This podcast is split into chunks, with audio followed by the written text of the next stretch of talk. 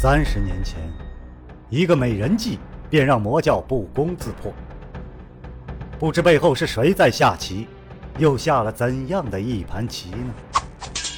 身世、门派、兴亡，是阴谋还是预言？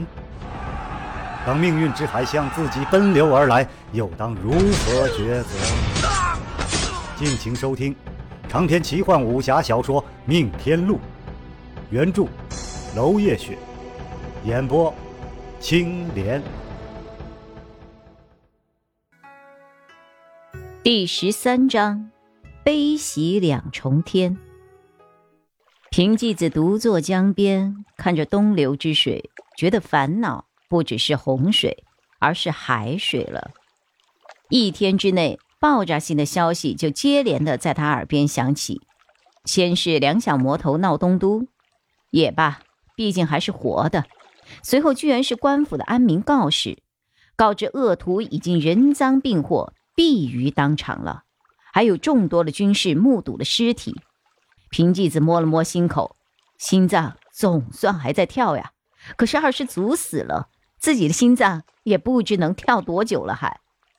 他叹了口气，捋下了佛珠，又开始念起了往生咒。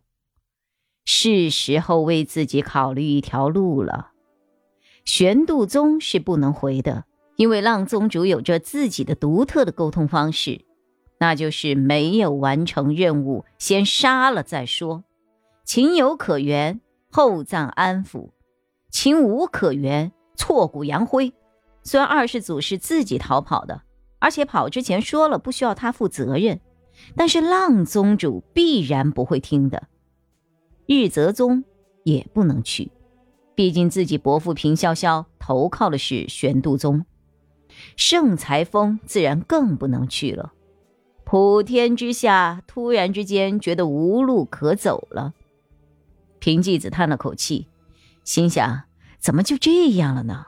自己才十九岁，就要隐姓埋名躲藏一生吗？最重要的是，整个世界死的虽然不是他，可是错的似乎也并不是他，他是那个被连累的呀。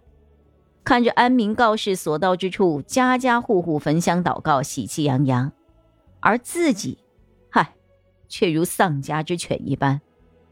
平继子迷惘了。难道所谓的魔道，真的是一沾毁终生吗？日上三竿，萧建成还是拥被而眠，不肯起床，只因他听得外头重新又喧闹了起来，有的还在放鞭炮。如果没有料错，那三个小魔头怕是已经被拿下了。那三个小魔头还在的话，除了武林人士，普通人士是不敢上街的。只因这儿距离临江楼太近了，恐慌第一时间就席卷了整个周边的街坊。平凡的人熙熙攘攘，于他来说虽然是噪音，但是萧建成忍不住开心，因为开心，所以他要多赖一会儿床。只可惜偏有访客，只听得门哐当一声，秦任就叫道：“娟儿，你没死吧？都中午了还不下楼？”萧建成用手塞住耳朵，朝里面翻了一个身，背对着秦任道：“哎呀，别吵，让我多睡一会儿。”呵呵，告诉你个好消息，那三个人已经完了。萧建成故作惊喜，转过身来：“啊，真的？谁干的？”秦任半是羡慕的说道：“据说是南衙禁军周统领亲手击毙的。原来官府还真有高人呢。”哼，官府的告示。你看看就好了，当不得真。真正杀掉武林高手的，怕还是咱们武林中人。不知霍兄弟有什么线索啊？霍立行说：“现场已被官府封锁，小贼的尸体已被官府提去勘验了，毫无信息。我也猜不出来到底是谁干的，只知道盛才峰内无人认领这份功劳了。那就有趣了，总不见得魔教自己清理门户了吧？” 哈哈。或者我们不知道的世外高人也说不一定啊。总之，感谢这位无名好汉，谐音大会这一次可以好好召开了。之前你们说的浪庸云，他是浪宗主的子侄吧？如果真是他的儿子，他怎么可能善罢甘休？哈哈哈，此计能有片刻安全，正因为他是浪志峰。说着，萧剑尘目光一闪，锐若锋刀。秦任大惑不解，看着霍立行，微微点头，显然他是在认可萧建成的观点，神情戒备却是一点也不放松。萧大哥，后日谐音大会便要召开，我安排了个清远马车，今日便送你们过去。路上杂事就有劳秦兄弟照顾了。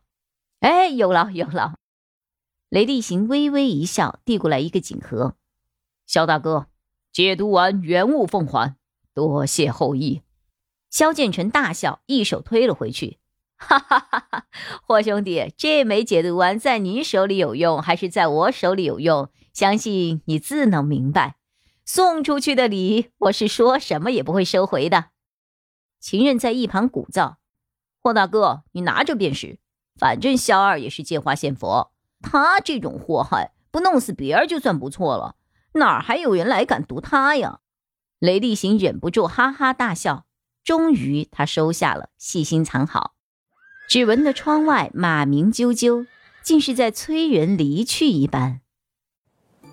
长篇小说《命天录》今天就为您播送到这里了，明天同一时间，敬请继续收听。